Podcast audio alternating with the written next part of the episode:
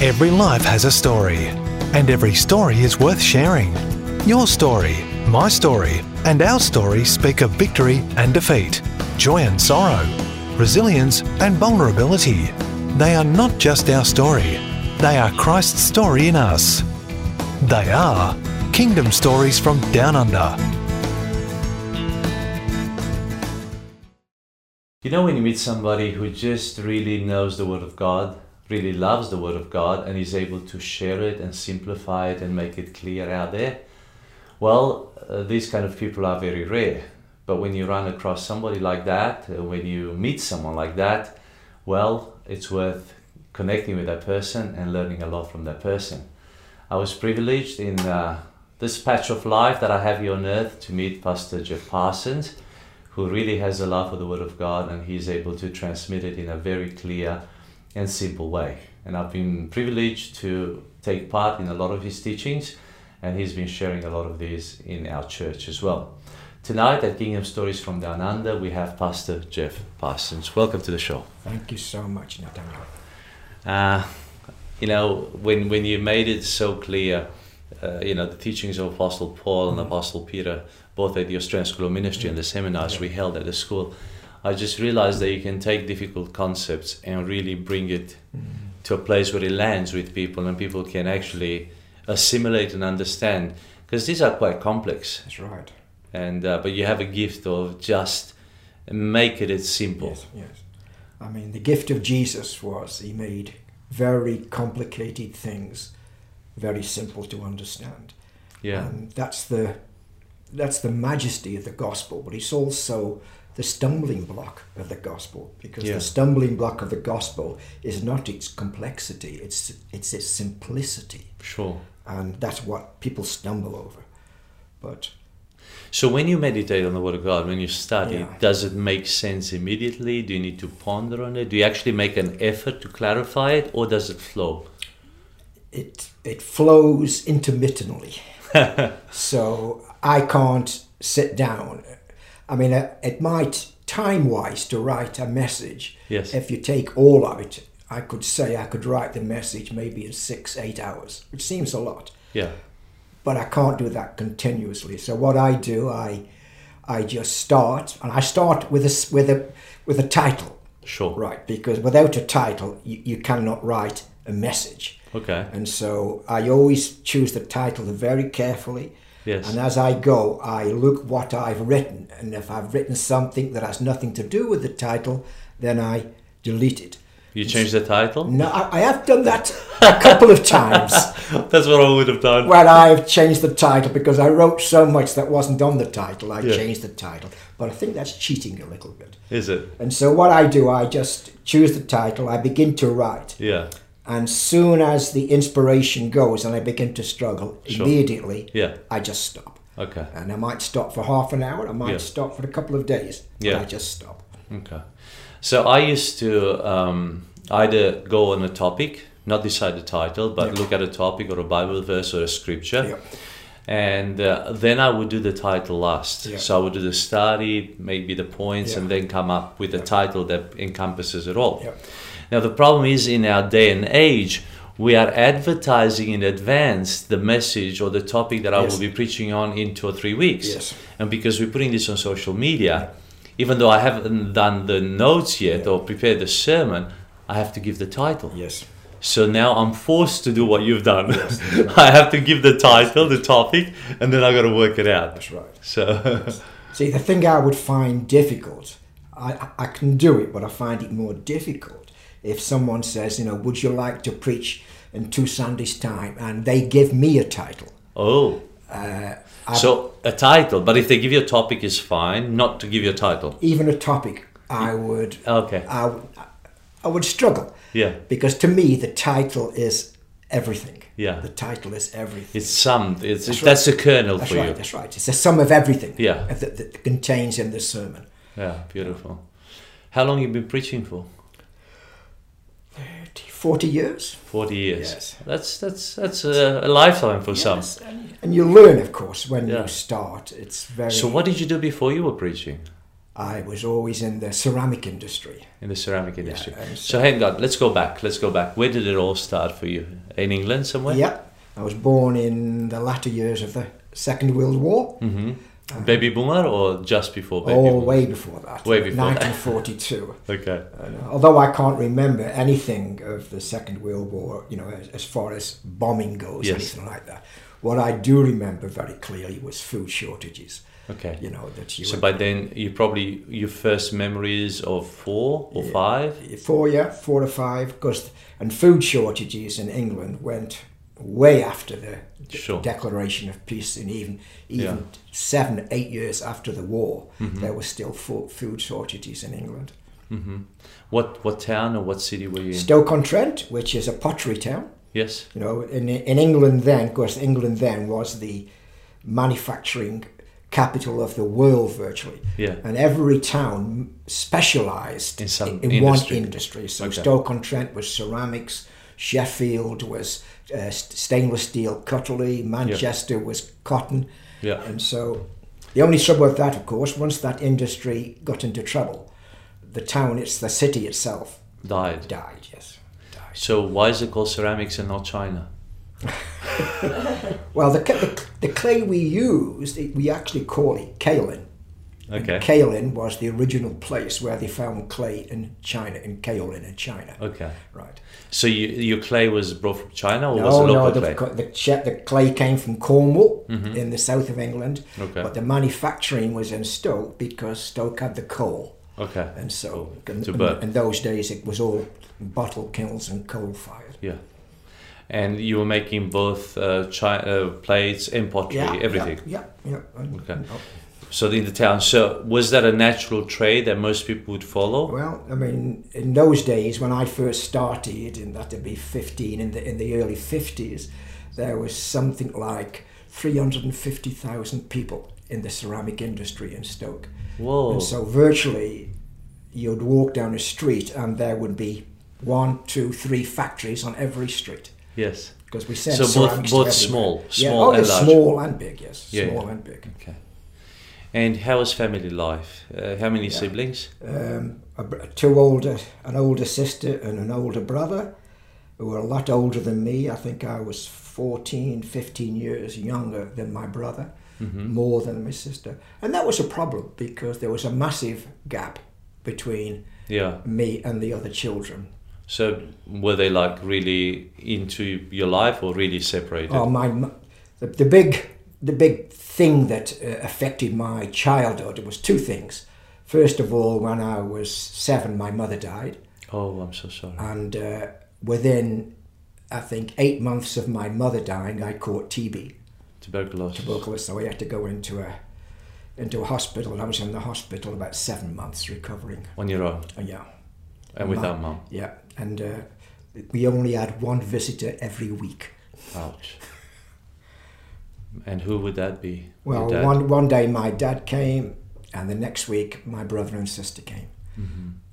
So things were very different then. harsh. Yeah, Yeah, and you'd be obviously in a in a place with many kids in the same room or many All in the people. same room. Yeah, and, Yeah. and then e- even that, it, it, as Carol will tell you, my wife will tell you, 'cause one of the one of the cures. I mean, uh, penicillin had just been invented in the Second World, so penicillin was part of the cure. But Yeah. the biggest cure was just Rest. fresh air and rest. Yeah, And so in the in the sanitarium where I was, even in the middle of winter, every went every window was Was open. wide open all the time, yeah, and you slept and uh, Yeah. and slept and slept. And so even now, I I, I I sleep an awful lot. and with the window open. Yeah, Yeah. yeah, yeah. Well, it's refreshing. That's right. Yes, So, uh, what was your, uh, was your mum sick? Did yeah. she? She had well, in those days she just had a leaking h- heart valve. Yes. today it's just a minor Yeah, it would- operation. yeah. Those, you know, There was although nothing It back was, then. it was just a death sentence. Yeah. And prob- the problem was, you know, my father was a miner. All my all my relations were coal miners, and so he was going to work at five o'clock in the morning. So I Yeah. had to get myself up from school. Didn't have a proper breakfast because you know Yeah. pr- piece of bread and jam. Came home, my, Again, on hadn't- your own? On your own. And so over a period of time, I think I just became very worn down, and uh, that's why I got the TB. Hmm. What were you doing um, after school? Uh, playing soccer, Oh, football? you just went. You just lived outside. You know, Yeah. lived outside. You know, you just went out and. You never came back and, until No. it was dark, basically. But Yeah. those were different days. Of different course. days. Yeah. Yeah. And your teenage years? Um, uh, I think it was like, I, I was a very ordinary teenager, you know. I mean, I was involved in it. My father was a, a lay preacher for 50 years. Oh, okay. So my So he, you, you had a Christian a heritage. Christian, yes. my mother wasn't a Christian at all. Yeah. That- that's what I've been told, anyway. Yeah. My mother was not a Christian at all. In fact, her family were all big drinkers, Okay. and I can remember that. Yeah. Mm-hmm. And so my father was a, a lay preacher. So even when after my mother died, I can remember, you know, he would go and preach at some little village church. Yes. And he would take me with him, you Oh. know, and it might have taken us an, an hour and a half to get there because we had to go by bus. Okay. And of course, you'd get there and there'd be an organist Yes. and one person in the congregation, Oh. and that would be it. Yeah. But he loved he He- loved he obviously loved, the Lord. Yes. And he had a gift for preaching. And uh, in in the local town, I mean in Stoke Yeah. where you were, did you go to church on a regular basis? I went to Sunday school. yeah. And but I think when I came to my teenage years, in fact, I was a Sunday school teacher at quite an early age. Oh. You know, uh, but I I ran away, not ran away, but I felt You had walked enough. away. Yeah. I don't know why, but Yeah. But even even when I didn't go to church, Yes. I s- I s- I s- I knew there was a God and Mm. I believed in Jesus, but didn't really affect my life in any way. Yeah. So at about 15, you, you went as an apprentice. Yep, I went into well, I, As a I went potter? into ma- into management, and I went to uh, seven years at college, Okay. three nights a week. Yes, part time. So part time. So I worked all day, Yeah. and then three nights a week I went to college to Yeah. learn to learn ceramics. Okay.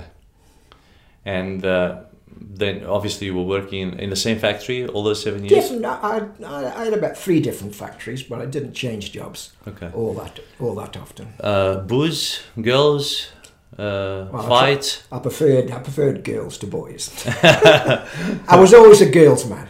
No, no, booze in the sense drinking. No, no, I didn't drink. I didn't. No. I didn't like beer. No, okay. No, some Because of that, the- that was common. Obviously, Yes. the boys were drinking a lot. most of my friends used to go into pubs and drinking beer, Yeah. and I would just say, "Give me a taste," Yeah. and I could say, "I don't know," you- I just didn't like the taste of beer. That was early on. Later on, I Developed a I taste. developed a taste, but not in my early years. No. Yeah. So, girls, um, when did you marry? Did you find someone? Yes, we I got married at uh, twenty. My first wife, Yeah. uh, th- and it did not work out, unfortunately. So, uh, she was from town, She was from a local girl. Yeah, Did you get married in a church or? no register office. Okay. Register office. And uh, the early years, no, no connection with God. no, or- no connection with God. And then we emigrated to Australia in about 64, I think, or 62. Children.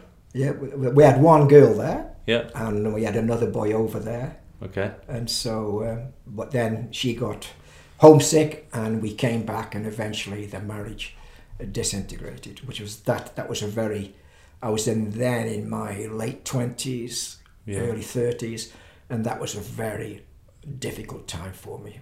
You would have been. Yeah. And the children, they remained in England. They remained in England, but there's a boy, my son, is now in Australia with us. Oh, nice. And uh, So, uh, what did it mean to you, uh, the marriage breakdown? it, it was just, it was just terrible because um, I didn't know. She committed, she was committing adultery, and I didn't know. And when I found out, uh, the shock was just, you know, terrible because of everyone knew what she was doing except except me, and so it really was a terrible Betrayal. betrayal to me. Yes, a terrible betrayal to me. How did you recover? just time, I think. Just time, you know. And What were you telling yourself? Um, I don't really know. I mean, the hardest part was, you know, people say, you know, used to say, well, just go out. But you know, if you went out, you know, for a drink in a pub, everybody's everybody's got someone to talk to, Yeah. and you go alone. And there's nothing worse than being alone in a place where everybody's got someone to talk to. Yeah. So I never found, I didn't go out because going out alone, I just felt was Was worse worse. than, than staying in. Yes. Yeah. So you came back to Australia. Came, came back to England Oh, from you- Australia, Okay. and that's where I met my wife now, Carol, of 40 odd years, Yeah. and she changed my life. Okay. So how old were you by then? 30 or 30, I thought it was about, about 31 when I first 31. met her. beautiful? Yeah. And had she been married before? or- She'd been married before and gone through exactly the same. Oh. So she she understood you. Yeah, yeah, yeah. Wow. So she didn't trust men, and I had to work very hard to to get her trust. Okay. Was she a believer? Yes, she was a Christian. Yes, all the time. And where were you at that stage? I was just a non-believer that- by that. Yeah. So that would have been. I would have been going to Sunday school when I was probably fourteen, yeah. and so fourteen to thirty-two, no, no relationship with church or Jesus at all. And then you came to Australia, both of you. In the end, we did after we were married. Yes. Was that a, a, a choice you made or she it was, I think God was in it because I was just reading the local paper one night in the house, Yes. Ah. and I happened to say to Carol, of course, then there was a lot of adverts for jobs from the ceramic industry, and I used to know some agents who, who hired people, and I just said to Carol, there's um, there's somebody they advertising a job in Perth, you know, Hmm. Bristol And- Clay Bristol- House. That's where I used to work, and the Australia Fine yeah, China they're or Australian fine china. in Subi? Yeah, yeah. And they said, you know, there's somebody's coming over and wherever it was in June or July to do the advertising. Yeah. And and Carol said, Are you interested? I said, No, no. I said, What I'll do, I'll ring up though, because the guy that's coming over, I might I might know him. And so Yeah. we could we could go out for you know, reminisce. So I rang up and they gave me the guy's name and I didn't know him, so I just forgot all about it. yeah. But then, in well, I suppose six weeks later, there was a phone call when I was at work, Yes. and the, the guy said from the agency, you know, we've got somebody coming over uh, to be interviewed for this job, but he's coming from Ireland, and his plane has been delayed by fog.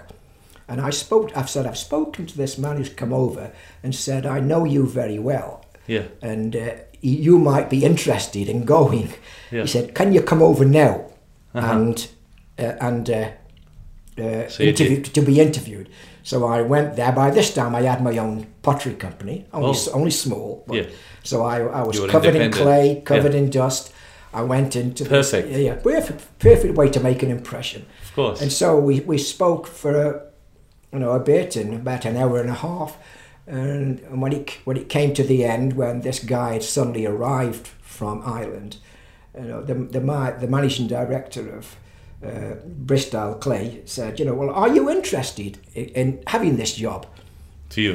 Yeah, and Yeah. I, I just said, "Yes," and that was it. And we shook hands and we we walked out. Yeah. And so anyway, I said to Carol, and she said, "You didn't say that, did you?" About I suppose four weeks later, we heard nothing. So I just Yes. said, now, four weeks later, it's a phone call one night.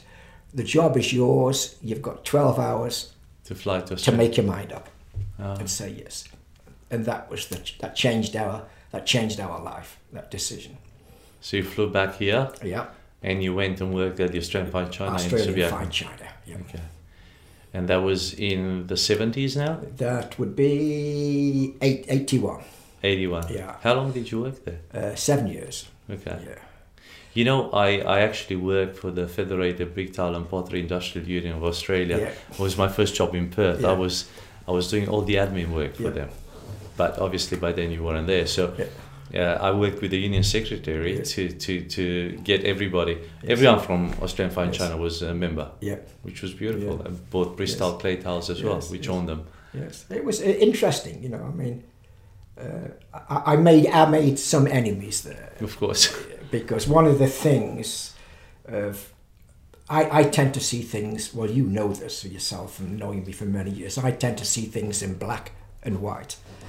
There's No shades of there's grey. No shades. No of 50 grey. shades of No, grey. No, no Fifty Shades of Grey. It's either right or it's wrong, Yeah. and there's nothing in between. Well, when you put it in the fire, yeah, you you Yeah. it either lasts or it cracks. you know. So I mean, then, you know, Australia and fine China had been going since the 1920s. So it's Yes. been, it's been going 50, 50 odd years. Yeah. Never made a profit in all those 50 odd years. Okay. And what they tended to do was they bought originally from the 20s, they bought somebody over from Stoke originally, Mm-hmm. right? But then every other manager was just local. Sure. And of course, what happens when you're teaching someone Yeah.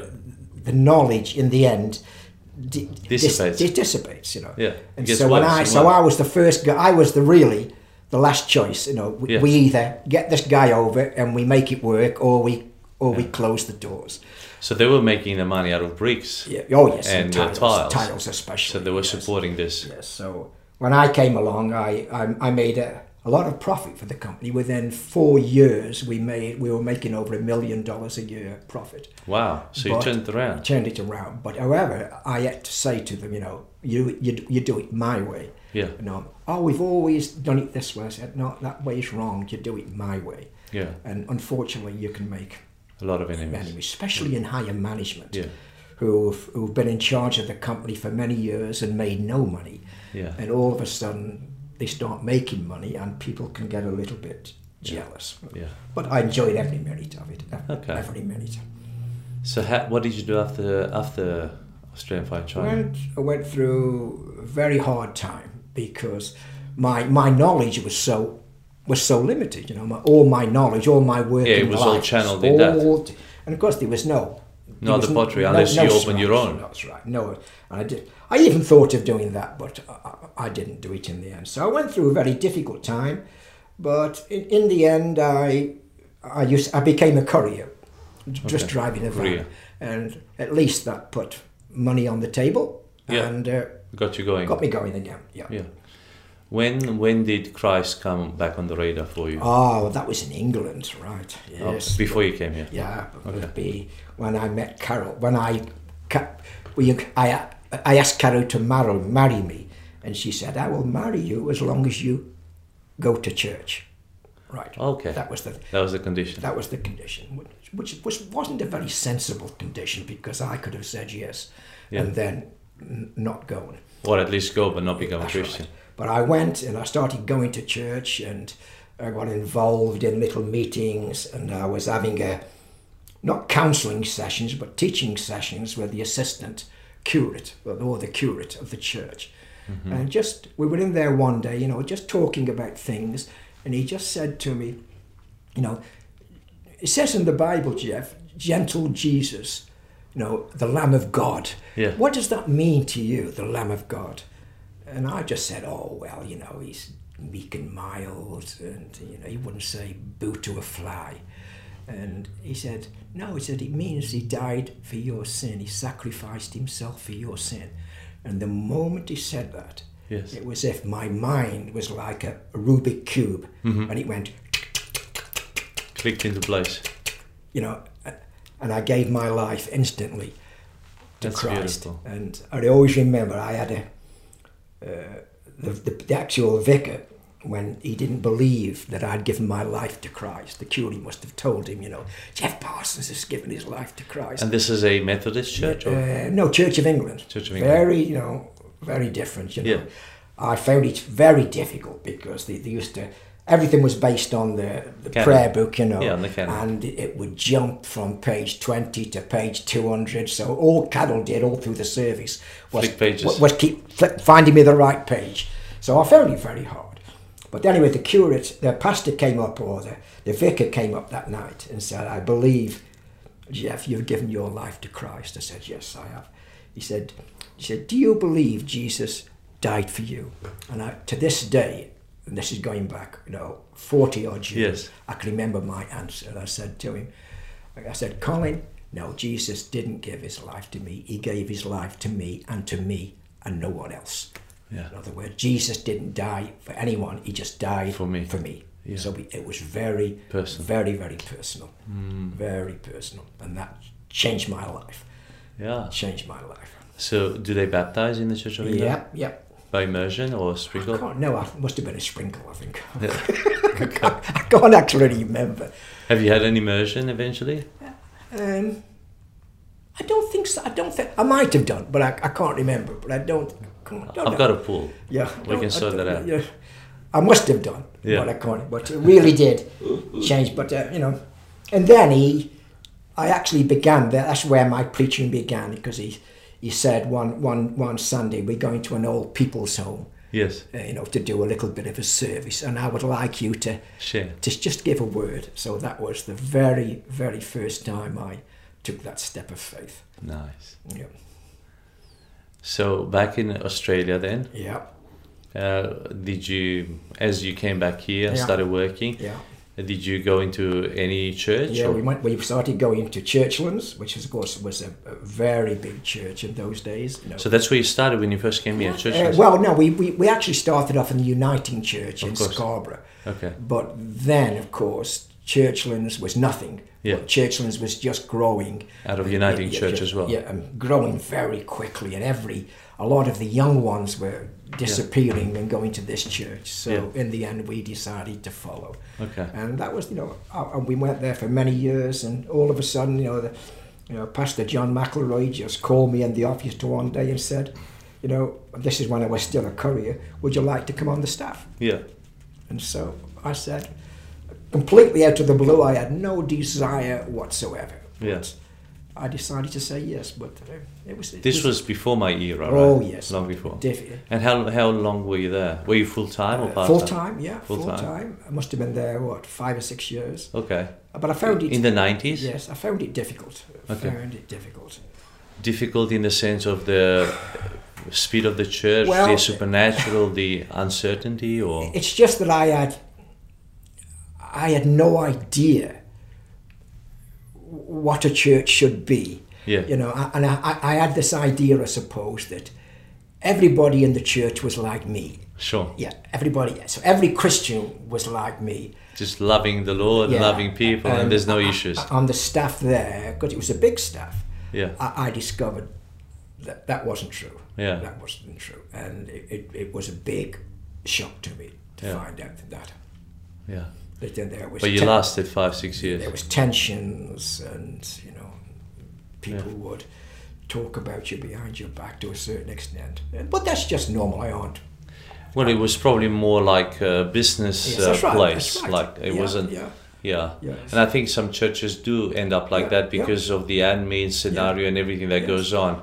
It, it's more it's more about the organization and everything rather than the and it was run like a business. And Yeah. I'm not criticizing Yeah. that because as the church gets bigger and bigger, Sure. it, it's I suppose that's that's an eventuality that's almost certainly to happen. I think. Yeah.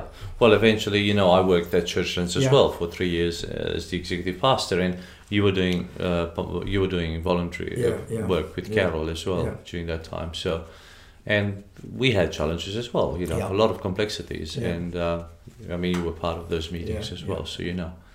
But um, yeah, uh, you've come a long way. The, did you have any children with Carol? No, no, Okay. no.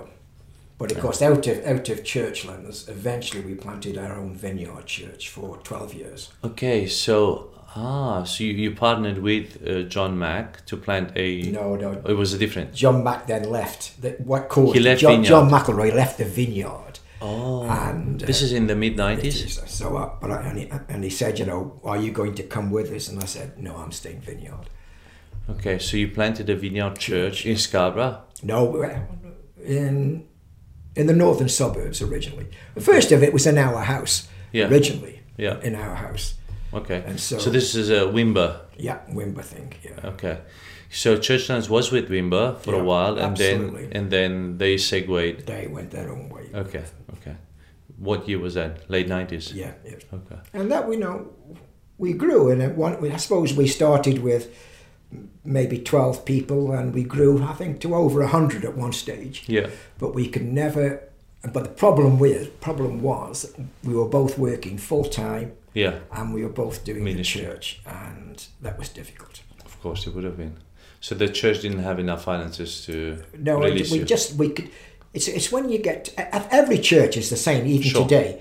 That you get to that point, I think it's about 120 to 150, where you either break through that, yeah, or, or- you just go backwards. and we could never quite get over the hump. No, no. We, we used to have a good youth. but Yeah. The problem was we couldn't employ. We didn't have the money to employ a youth, Youth pastor. pastor, yeah.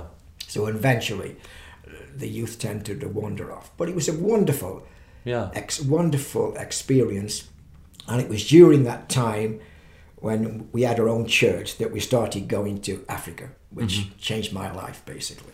What took you to Africa the first time? Well, one of the one of the members of the church was an African student at university, Yeah. and he was a very nice guy. And uh, one day after the, during, after the service, he said, "Can I speak to you, pastor?" Yeah. So we invited him. We invited him back for lunch, Yes. and he started saying his church in Kenya they were having a, a conference, Mm-hmm. right?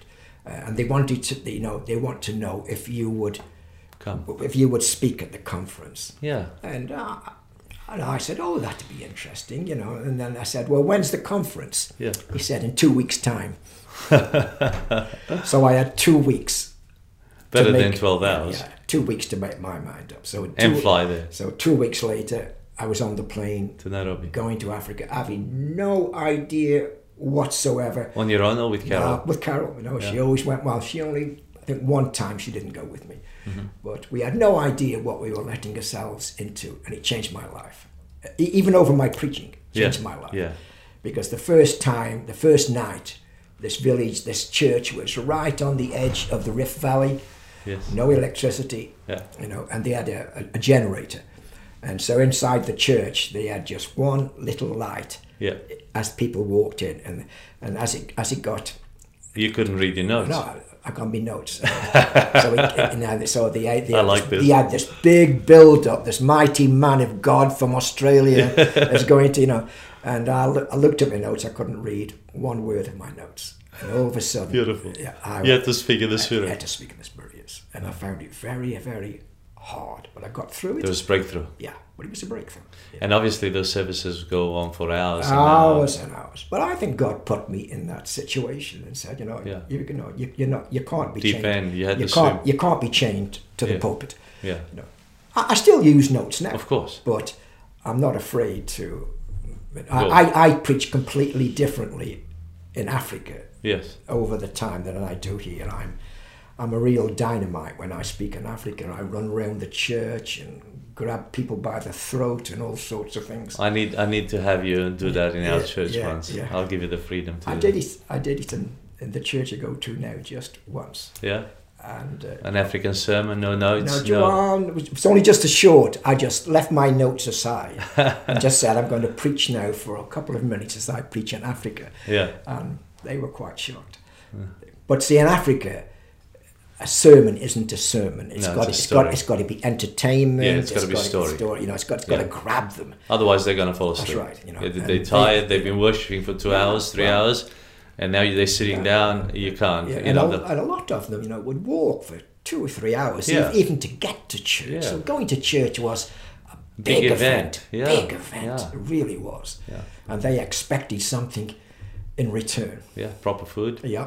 both All- both all- spiritual yeah, and yeah, that's and right. physical. And physical food. Yes. yeah, afterwards. Yeah. Nice. So- and you went to Africa many times after that, almost on a yearly 12, basis. 13, 14 times?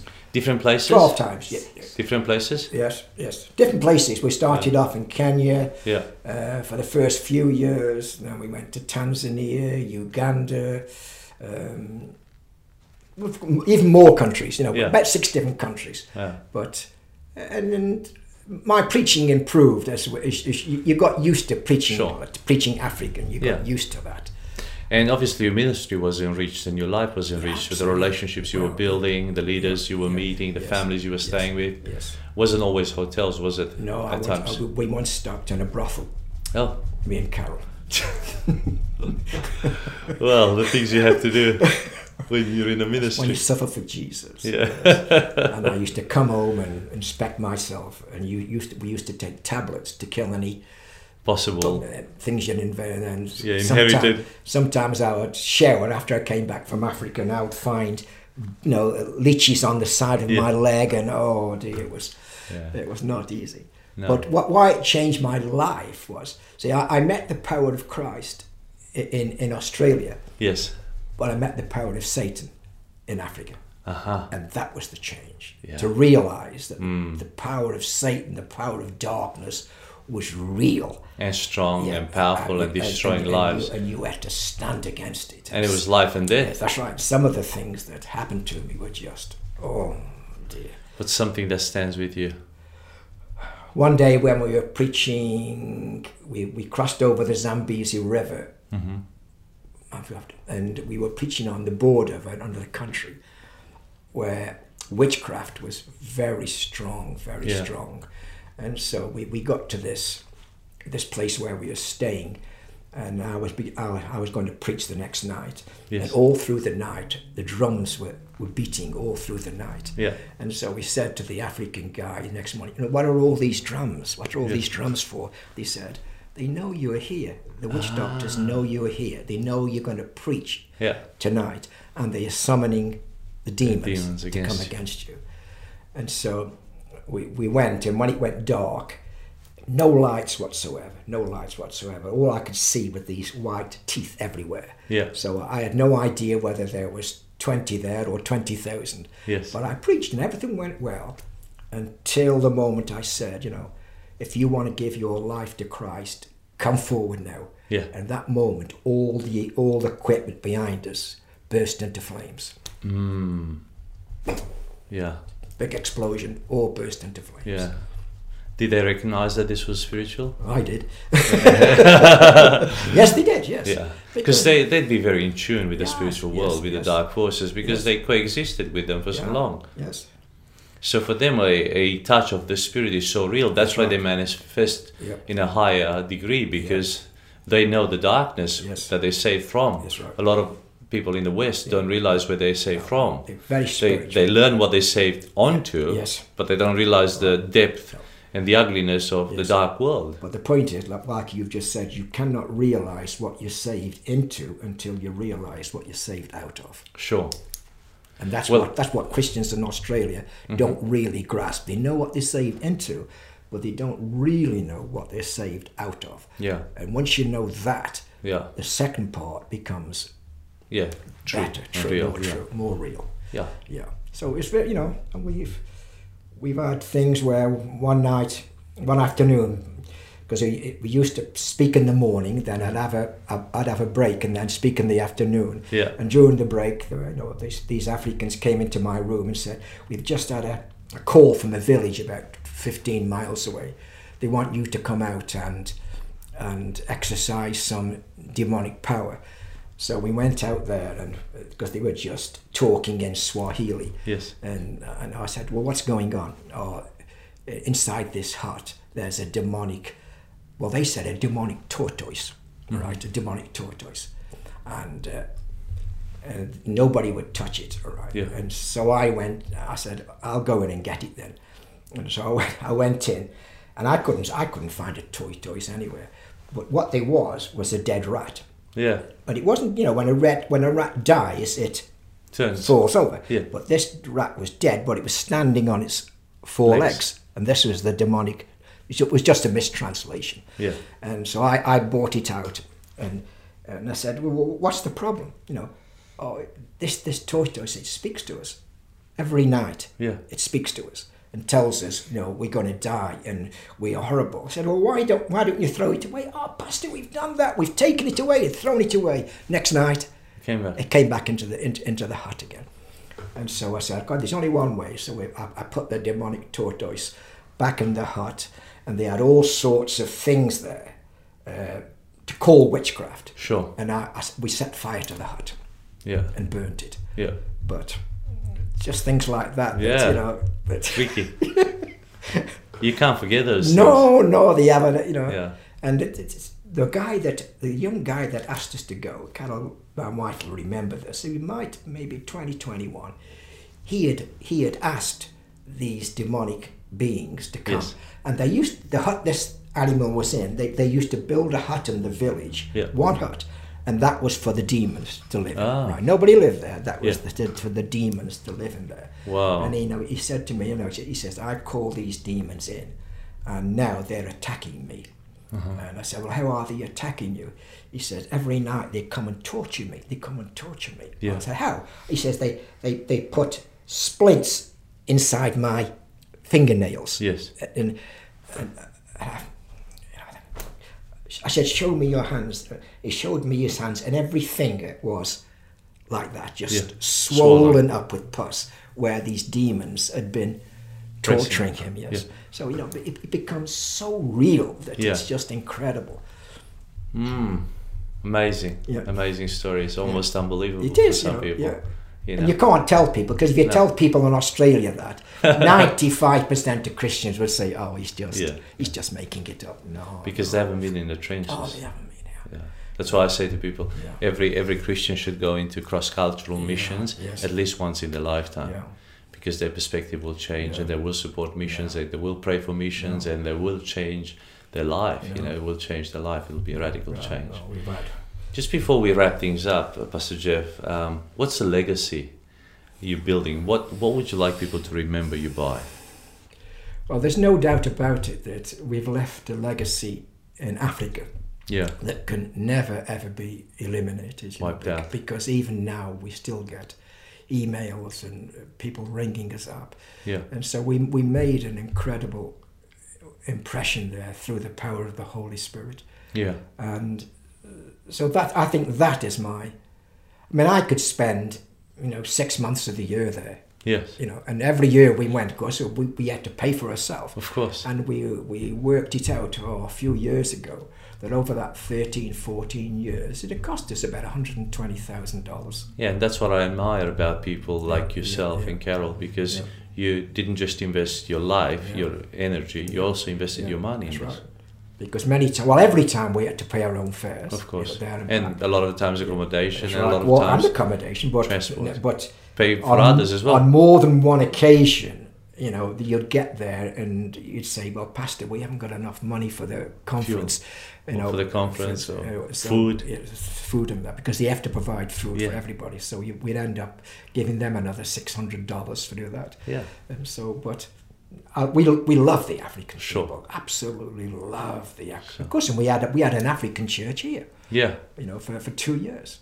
Hmm. And that was interesting, you know, because you, you can take one thing we learnt there you can take the person out of Africa, but you can't take Africa, Africa out, out of the person. person. That's right. Yeah. No, and the fact that you've been there, you understand them, you get them. Yes. Yeah. And, in, and just like little things that sometimes you think here that, you know, you've been ministering for so long, Yeah. uh, and you think, well, what, What for? what, what are the results? You know, Yeah. y- you, know, and you think, but then all of a sudden, you know, God just does something. You know, where we've we've gone out. You know, I remember at Churchlands, uh, we used to have what you call lads and dads, which, Yes. which I started. Well, Camp. You, you take we take the lads. So I used to take Adam, who was a, a, a- a son of a single mum, and Mm-hmm. I took him on this lads and dads camp every year for about three or four years Yeah. just forgotten all about him. One day, um, maybe a year, two years ago, we're sitting in a restaurant. This sports car drives up, and out of the sports car gets this Superman, you know, Tarzan, and he had a very attractive young lady draped Sure. on his arm. I must admit, I confess now, I did look at this young lady, possibly We won't tell. slightly more than I should have done. We won't tell Carol. No, we won't tell Carol. And I and the guy, the young guy, looked at me, and I thought to myself, "Oh, I could be in trouble here." Ah. Anyway, we were we were outside, and he went inside, and I looked at him inside, and he was still looking at me. Yeah. Oh no! And all of a sudden, he gets up, right, Comes your way. walks out, and comes right by me at this table. He says, "You are Pastor Jeff, aren't you?" I said, "Yes." He said, "You don't recognise me." He said, "I'm Adam." And he said, "I just want you to know, you changed my life." Yeah. You changed my life. Hmm. The time when I needed a father figure, he says, You became that father figure. You changed my life. And it's when things like that happen, you realize you do things and they have an effect. You might not always know. The Changing you've one cha- life, but changing one life Yeah, matters. He said, You changed my life. I want to thank you. It's interesting because obviously you're a man who who had suffered. Yeah. You know, growing up without a mum. Yeah, yeah. Then you know, growing up, uh, going through divorce as well. Yeah. and you were still able to give their father help Yeah, and yeah, blessing to other people yeah. who were not your children, Yeah. but they were your spiritual Yeah. children. He, he learned how to live as a man. I remember the first time I took him into this. We were camping, and I, wa- I was cooking the meal the first night. We were cooking hot dogs, and unfortunately, as I gave him his, the sausage fell out of the bowl, out of the bun, and fell onto the ground. So I Yeah. picked it up and wiped. Two it. second rule. And- and I said, "I'm not eating that." I said, "Well, you either eat that or you go Hungry. You go hungry." so, but he learned how to live as a man. And every time I took him home after a week, all his clothes were filthy and Yeah. wet, and you know his mother had died of heart attack, but he enjoyed every minute of it. Yeah, he had to break That's right. break into manhood. It That, that's right. was his bar mitzvah, That's right. passage to manhood. So it's that's hap- and that's happened more than once to us. Beautiful. Where just someone recognizes you and said, "You had an effect on my life." You know what I love about this? Even though you've preached to the masses, Mm. you see the importance of changing one yeah, life. Yeah, yeah. Changing one life. Yeah. And I think uh, the more mature you become in ministry, the more you realize the power of one. Yeah. Yeah. We all love the power of many, Yeah. but it's in that power of Yeah. one that life is transformed Yes. Well, if you're going to change Australia, you change it one person at a time. at a time. Yeah. One person at a time. Well, thank you so much. My pleasure. Um, well, friends, what an amazing, what an amazing testimony! What a beautiful story of just resilience and perseverance. And uh, even now, he sees more and more how important it is to change one life at a time. I'm sure you've got many people in your life that are waiting uh, to be transformed. They are waiting for a change. They are waiting, waiting for you to invest in them, to be a spiritual mother or a spiritual father to them. You know, we'd all love to change the masses, but changing one life is just as important. So I pray that this encourages you to look at somebody who's ready and help them and set them on the right path. Maybe take them out for a camp or something, you know, help them through the passage to manhood, whatever it is. Uh, look for one person that you can change. And by changing one person, you can change this world. Amen. So thank you so much, Pastor Jeff. Thank My you so pleasure. much for joining us. If you love this content, please uh, share it. Um, tell others about it as well. Rate it. Subscribe to the channel where you're watching this or you're listening to this. And uh, write a review as well for us so we can know that this is uh, having a wonderful, a wonderful um, challenge on you. And also it encourages you to walk your walk of faith. We can't wait to see you next time at Kingdom Stories from Down Under. I am Nathaniel Costia. Thank you for joining us on Kingdom Stories from Down Under. We'd love it if you would subscribe, rate, and share these stories with your wider community. And remember, every story is worth sharing, including yours.